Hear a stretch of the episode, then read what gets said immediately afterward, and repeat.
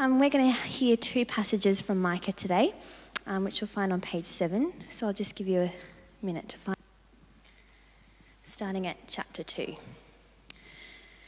Woe to those who plan iniquity, to those who plot evil on their beds.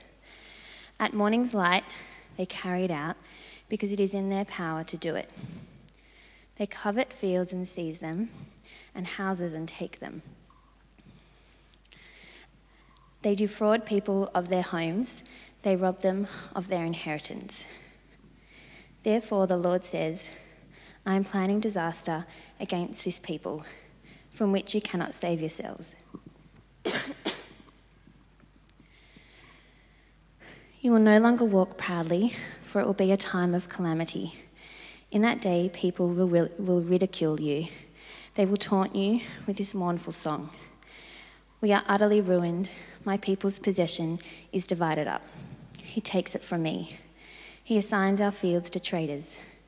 Therefore, you will have no one in the assembly of the Lord to divide the land by lot. Do not prophesy, their prophets say. Do not prophesy about these things. Disgrace will not overtake us. Your descendants of Jacob, should it be said, Does the Lord become impatient? Does he do such things? Do not my words do good to the one whose ways are upright? Lately, my people have risen up like an enemy. You strip off the rich robe from those who pass by without a care, like men returning from battle. You drive the women of my people from their pleasant homes. You take away my blessing from their children forever.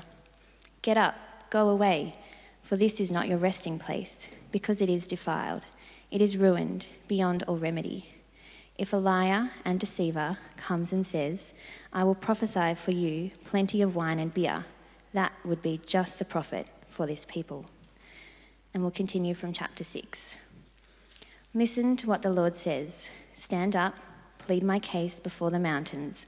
Let the hills hear what you have to say. Hear, you mountains, the Lord's accusation. Listen, you everlasting foundations of the earth. For the Lord has a case against his people. He is lodging a charge against Israel. My people, what have I done to you? How have I burdened you? Answer me. I brought you up out of Egypt and redeemed you from the land of slavery. I sent Moses to lead you, also Aaron and Miriam, my people. Remember what Balak, king of Moab, plotted, and what Balaam, son of Beor, answered. Remember your journey from Shittim to Gilgal, that you may know the righteous acts of the Lord. With what shall I come before the Lord and bow down before the exalted God? Shall I come before him with burnt offerings, with calves a year old? Will the Lord be pleased with thousands of rams and ten thousand rivers of oil? Shall I offer my firstborn for my transgression, the fruit of my body for the sin of my soul? He has shown you, O mortal, what is good. And what does the Lord require of you? To act justly and to love mercy and to walk humbly with your God. Our New Testament reading comes from John chapter 10. I am the good shepherd. The good shepherd lays down his life for the sheep. The hired hand is not the shepherd and does not own the sheep. So when he sees the wolf coming, he abandons the sheep and runs away. Then the wolf attacks the flock and scatters it. The man runs away because he is a hired hand and cares nothing for the sheep. I am the good shepherd. I know my sheep, and my sheep know me just as the Father knows me, and I know the Father, and I lay down my life for the sheep. I have other sheep that are not of this sheepfold. I must bring them also. They too will listen to my voice, and there shall be one flock and one shepherd. The reason my Father loves me is that I lay down my life, only to take it up again. No one takes it from me, but I lay it down of my own accord. I have authority to lay it down, and authority to take it up again. This command I received from my Father.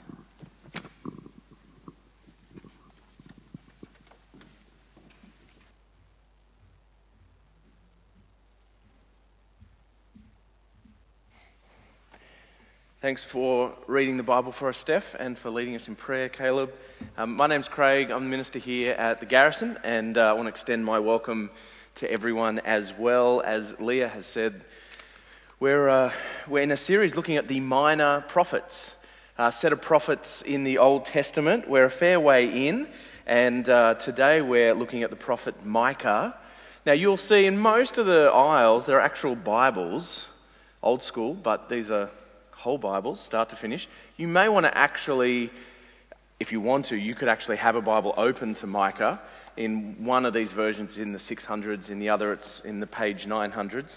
Um, or we'll be looking at different aspects of this book. You could just sort of tune in, listen up, and go for the journey, whatever you feel comfortable with. Hmm. I'm going to pray for us as uh, we start reflecting together on this Old Testament prophecy, uh, biblical prophecy, that, um, that God may actually, in some way, encourage us. Um, I think we're all in different places today as we come here for church, and I don't know what it is that uh, God wants to encourage you with this afternoon, um, but I, my prayer is that we'll be able to uh, take something from His Word that speaks into our life today. And so I'm just going to pray and ask that God might be doing that. Let me pray. Uh, our dear Lord um, and loving Heavenly Father, I pray now that uh, as we listen to your word, and we reflect on your character and your work in our world. Um, that you'll just uh, speak into our minds and our hearts um, something that we need to hear today. And so please uh, guide us by your Spirit in this. And we pray it in Jesus' name. Amen. Uh, we've looked at lots of prophets over the last five weeks, but um, the prophet Micah is the complete package. Um, you get it all with the prophet Micah. A prediction uh, that the northern kingdom will face judgment through the Assyrian invasion. A prediction that the southern kingdom will face judgment through the Babylonian invasion. There's a clear word in this prophecy as to why this judgment would come, and there's substantial detail of what God is doing in all of this and if there is any hope. Now, even just with that intro, if you're new with us this afternoon, um, you'll see that to understand the prophets is really a journey into the history of this uh, nation of Israel that you read all through the Old Testament. And uh, you'll pick up bits of that as we read through it today. The prophet Micah is really the complete package, he looks at the whole history of Israel. And we're going to explore some of this text today. But underlying all the words and the images that we read in this bit of the Bible, as I have gone through this book this week, I kept hearing one core question coming from God's Word. And it's this question Do you trust me? Do you trust me? In the final verses of this prophecy, we are indirectly asked as readers or listeners if God is really who His Word reveals Him to be, do we trust that God is really who His Word reveals Him to be? And do we trust if God is going to keep His promises that He's made? Um, and so we see, after speaking against, I guess you say, the unfaithful nature of the Israelite people, Micah, this prophet, he speaks of God and he says in chapter 7, verse 19, he says, You will again have compassion on us. You will tread our sins underfoot and hurl all our iniquities into the depths of the sea. That's a comment on character. And then he says, You will be faithful to Jacob and show love to Abraham as you pledged on oath to our ancestors in the days long ago. And so, the question whether you are one of the ancient Israelites, you're reading this text hundreds of years ago, or a modern day exec sitting here today at the garrison, the question in this prophecy is Do I trust God with these things? Of course, if there's no such thing as God, uh, or there is, but God is actually sort of evil and manipulative, or if there is a God, but he or it has no kind of plans or purpose for anything, then I guess it would be kind of foolish to trust in his word because um, it's really just everyone for themselves. But true Christian faith, as you read through the scriptures, the Bible centers itself around a God who has actually touched this world uh, in a person, the person of Jesus, to confirm that he is both a good and a promise keeping God. And the question for you and I today, as we reflect on this prophet, is do you trust this? There is a section in Micah chapter 5, and remember, this is written in a highly ritualistic ancient culture, where the prophet declares these words to the people. He says, With what shall I come before the Lord? I.e., if there is a God, if there is some greater power, what, what would he want from the people he has made? With what shall I come before the Lord and bow down before the exalted God? Shall I come before him with burnt offerings? with calves a year old? Will the Lord be pleased with thousands of rams, 10,000 rivers of oil? Shall I offer my firstborn for my transgression, the fruit of my body for the sin of my soul? He has shown you, Micah says, O mortal, what is good. And what does the Lord require of you? To act justly, to love mercy and to walk humbly with your God. I hear these words and I hear God saying, What I require from you is to trust me, to trust my ways, and to follow them. I guess it's true that you can be very religious, whatever that looks like today, do all the ritualistic things that maybe Micah mentions at the time, but not trust the God whom you're actually performing the rituals for. Uh, you can complete all the religious tasks, but in your heart, even as you're doing those tasks, you are the one in control. You think you're the one who is actually maneuvering all the pieces in your life. You are the one who is determining what really is right and wrong. Uh, you look very religious, but you aren't yet close to actually trusting God's character and His promises. This is certainly the case for those Micah is giving this prophecy to. Now, throughout this whole Old Testament book, God is indeed represented as a judge, like he is in all the prophets, bringing a genuine word of judgment against his people. But as I read through Micah a couple of times this week, I also had the tone in this book of a loving parent. I've got this. Yes, you will have a role to play, but trust me with how we're going to get there. God's judgment comes really when we give up trusting Him and we do our own thing. And this is the reason given for the judgment of God in this prophecy of Micah. Uh, what has happened in, in this community in Israel? Well, there's lots of things that Micah talks about. The people themselves, uh, they have worshipped other gods, chapter 1, verse 7. Um, idolatry, it's called in the Bible, especially in the Old Testament. Idolatry is really entrusting the direction and purpose of your life to a human made concept or thing. Think about that. Entrusting the direction and the purpose of your life to a human made thing. And Micah says the people of Israel are guilty of doing this. And the leaders in Israel well, they're not, not much better because they've stopped seeking justice for their people. And instead, they're just seeking their own wealth and glory. So in chapter 3, verse 11, Micah picks them out and he says, You who just judge for a bribe. There's no fairness. You don't love the people, you don't lead them.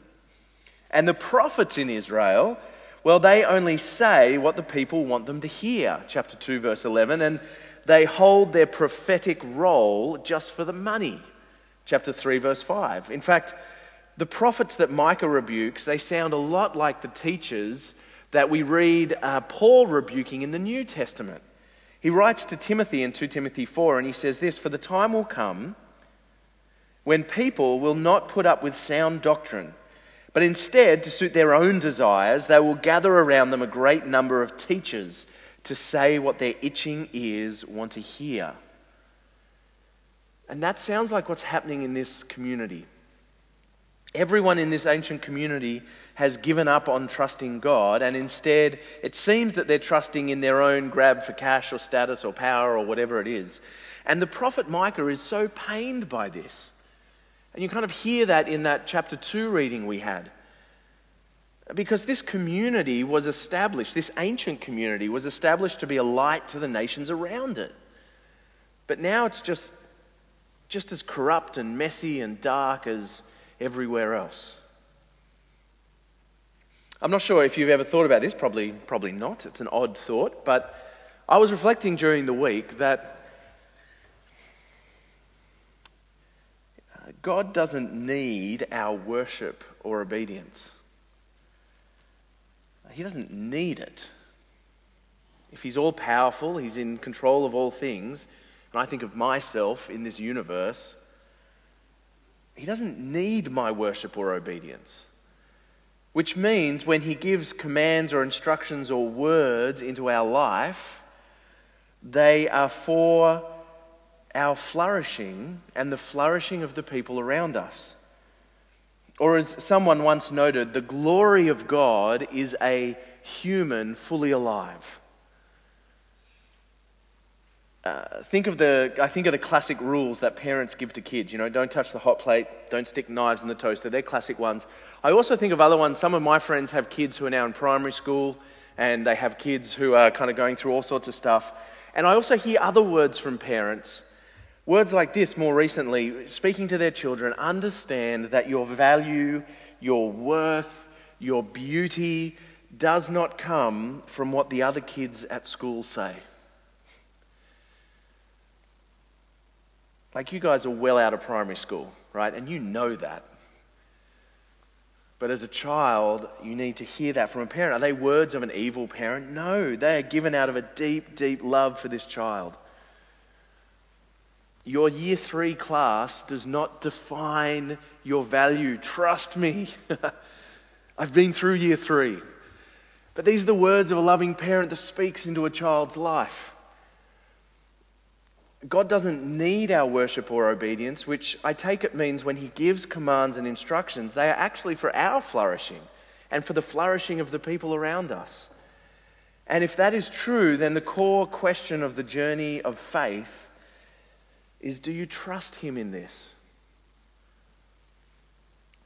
Uh, in 1985, my family went to the United States of America. I was six years old, and uh, we flew over to the US. Obviously, I needed to trust my parents to have a plan for a trip like this at six years old, and they did. We went to Disneyland. Um, I bought a fake rubber pirate knife. We went to Universal Studios. Uh, we went to the Smithsonian Institute. Um, but that's not all. Uh, we also had to pack up and flee a hurricane at one point, and uh, we had to navigate multiple flights across the US, and we had to plan the timing of each day so we could get to Disneyland and do this. There was complexity in a family trip to the US, and as a six year old, there were bigger things at play than just me, obviously. If I decided to disconnect from my parents, uh, mid journey, then I would have been a six year old completely lost in the middle of the United States, completely useless. Now, I know that none of us here are six year olds, but even as adults, we live in a big world, an ever expanding universe. We, life seems to get more complex as you get older. There are more things to try and make sense of. And God's word says, Trust my plan. There are bigger things at play than just you, and I need you to trust my plan. To act justly, and to love mercy, and to walk humbly with me. You may hear these things and say, Well, I can try the justice, love, and humility thing. I like that idea. Uh, but what is God's bigger plan? Because we're not talking about a two week family holiday to the US here. This is my life. If I'm going to actually become a Christian or grow up in my Christian faith, what is the plan? And this is where the prophet Micah goes into overdrive. Um, because this text, complete package, remember, Micah, this text was written, we believe, in the late sort of 700 BC. Uh, the 700 years, that's a long time ago, even before Jesus of Nazareth lived, died, rose again. And Micah, somewhere around 780 BC or something, says this is what God's plan is going to look like. Chapter 4, verse 1, he says, In the last days, the mountain of the Lord's temple will be established. Many nations will come and say, Come, let us go up to the mountain of the Lord, to the temple of the God of Jacob. He will teach us his ways, so that we may walk in his paths. There's another one, very similar plan of God, and it's actually written on the front of your zines from Micah 2. And God says in Micah, I will bring them together like sheep in a pen. The one who breaks open the way will go up before them. So, firstly, according to Micah, God's plan somehow is that all nations will have access to the one God who has given life to everything and they'll be able to know God's ways and walk with Him. But then you go, well, how will this be possible? And we read chapter 5 of Micah's prophecy, verse 2. Have a listen to this. About 700 BC, he says these words But you, Bethlehem, Ephrath, though you are small among the clans of Judah, out of you will come for me one who will be ruler over Israel, whose origins are from old, from ancient times. Therefore, Israel will be abandoned until the time when she who is in labor bears a son and the rest of his brothers return to join the Israelites. He will stand and shepherd his flock in the strength of the Lord and in the majesty of the name of the Lord his God, and they will live securely, for then his greatness will reach to the ends of the earth. Interesting. Did you hear that? That this cosmic plan of God will come through a boy born in Bethlehem who will grow up to be a good shepherd of God's people and he will secure a greatness that will be known through the whole world. I know a lot of people think that the Bible is just a random collection of like moral commands telling us to be good or nice or something like that. But those who have that view have never read it. It's incredible. 66 books, one united theme. There is a God behind all of this. Uh, he is a good God. He has a plan, and it centers around the true identity and the work of Jesus in this world on our behalf. Uh, of course, you might say, okay, well, that's really interesting. Micah, 700 BC, Old Testament says freakishly accurate things about Jesus, who is to come 700 years later. But Jesus has come and gone. So, what's the plan now? If God's plan was something to do with Jesus, well, he's come, he's gone. What do I do now? And as we consider that, I want us to have a listen to Jesus' words as recorded for us 700 years after Micah by the Apostle John. Have a listen to these words that Jesus himself said in John chapter 10. He said, I am the good shepherd. The good shepherd lays down his life for the sheep. The hired hand is not the shepherd. He doesn't own the sheep. So when the sheep, he sees the wolf coming, he abandons the sheep and runs away. Then the wolf attacks the flock and scatters it. The man runs away because he's a hired hand, cares nothing for his sheep. But I, Jesus said, am the good shepherd. I know my sheep, my sheep know me, just as the Father, that's a reference to God the Father, knows me and I know the Father, and I lay down my life for the sheep. I have other sheep that I know of this sheepfold. Remember that prophecy from Micah? Every nation will be called. I must bring them also. They too will listen to my voice, and there shall be one flock and one shepherd. Now, to be honest, um, I was reflecting on these words from Jesus. Truth is, as I lead into this next reflection, I'm as far from a country boy as you can get. Um, I'm born and bred city. I think I have set foot once on a sheep farm down in Shepparton, Victoria, uh, sometime in the 80s, but other than that, I haven't really been anywhere near it. So I'm no expert, but I take it that sheep have to trust a shepherd, right? That's the very basic thing. Um, the shepherd calls them to move on to pasture. The shepherd warns and protects them from ultimate danger. The shepherd cares for his or her sheep. Um, in the ancient times, they did it with a crook and they walked with them. Modern times, helicopters and like four wheel bikes, but that's the general gist. So Jesus picks up on this metaphor. And Jesus says, Hey, I am the good shepherd. Uh, the one that Micah said would come. And now, today, unlike Micah, we can actually see a little clearer that to act justly and to love mercy and to walk humbly with God is to follow Jesus as our shepherd, the one that Micah said he would send. And so then that makes the core question of Christian faith do you trust him? Because a shepherd leads people.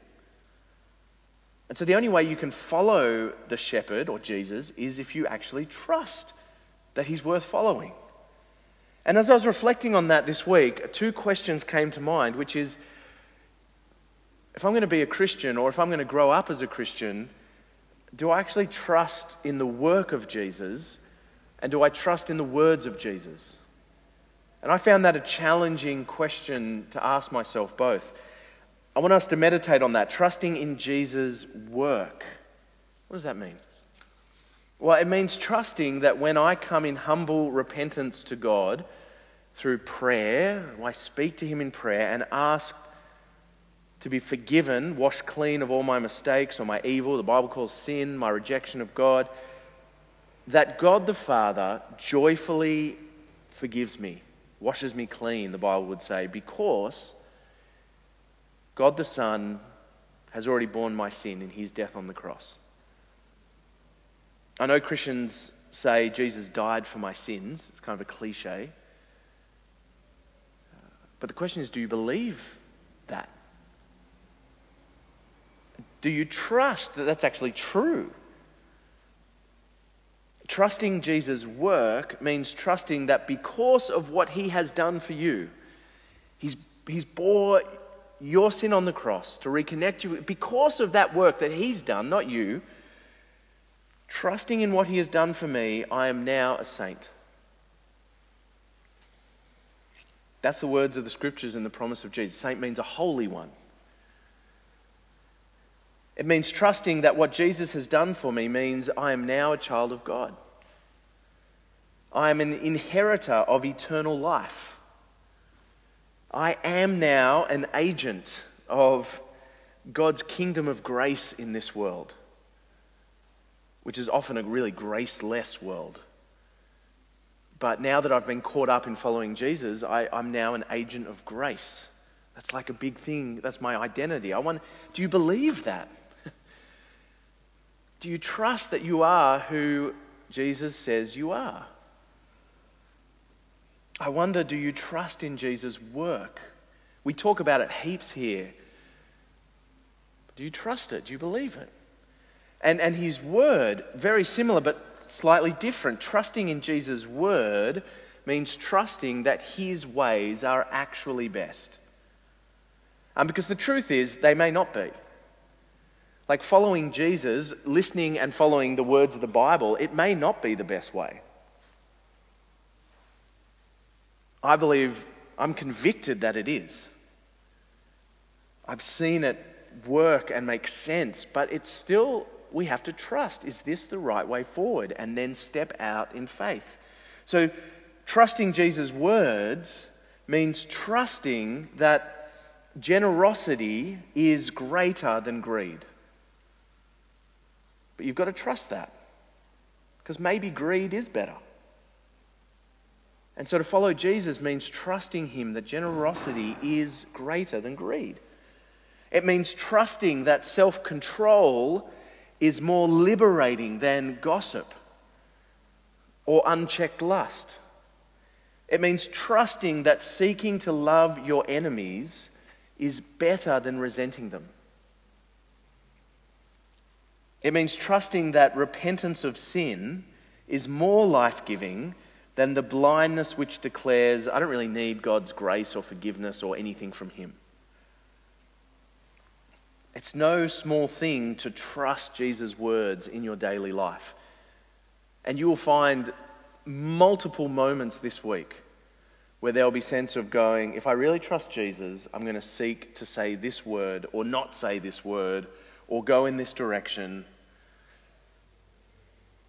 Of course, over all of this, there is a question of whether we trust that Jesus will return, um, as he said he will do, to judge the living and the dead, to make all things gloriously new, and to invite you to the banquet table of the feast of the Lamb.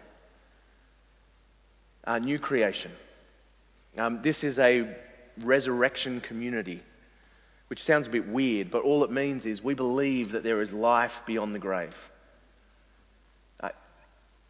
There is new life. And we put our trust in that. We know it because Jesus has risen from the dead. But we trust in Jesus' words that he will come again and all things are being made new. And that is a good and beautiful thing. As I read through, read words of judgment, words of hope, the future, but really I heard the words of a loving parent who is speaking to humanity and he's saying, I've got this. Yes, you will have a role to play, but trust me with how we're going to get there. Uh, Micah's own words directs us to this shepherd king born in Bethlehem um, called Jesus. And now, sitting on the other side of Jesus, we are asked do we trust his work, his words, his coming again to shape our lives today and tomorrow? And I guess that's what Christian faith is all about. That we trust in Jesus' work and his words, and we accept who we are inheritors of eternal life, children of His, agents of grace, lights in a dark world.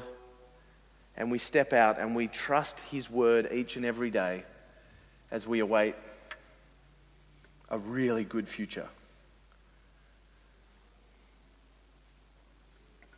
I'm not sure where you are this afternoon um, as you hear this word, but um, I hope that. Uh, that you'll have opportunities this week to trust in the goodness of God and the plans that He has made. He's a God who keeps His promises. I mean, He said He'd send a kid born in Bethlehem who'd be like a shepherd king. I mean, He kept that one. He kept a whole bunch of other ones in the Bible. He keeps reading. That's the other cool thing of reading through the Bible. You just see all these promises fulfilled because God loves to keep His promises. And so we trust in Him this day and the next and uh, we move forward together as a community of faith. And so I'm going to pray that God might move us forward this afternoon together and then out into Monday as um, agents of grace and hope um, through what He's done for us. So let me pray. Um, our dear Lord and loving Heavenly Father, It is true that you could be so many things. Uh, but we thank you that, uh, God of all grace, you came. You showed up in human form in your Son Jesus. Uh, we have seen that you are good and you are trustworthy and you have a plan. Lord, thank you that you love us. Um, and Lord, at different points in our life, it's sometimes hard to see where that love is.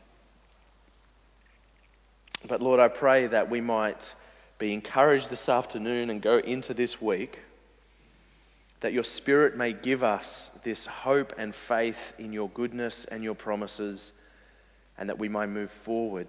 Help us to be agents of hope and grace. Help us to seek justice this week. Lord, lead us to actually love mercy and to be humble as we walk each day with you. And we ask for your help in each of our lives, and we pray this in Jesus' uh, glorious name. Amen.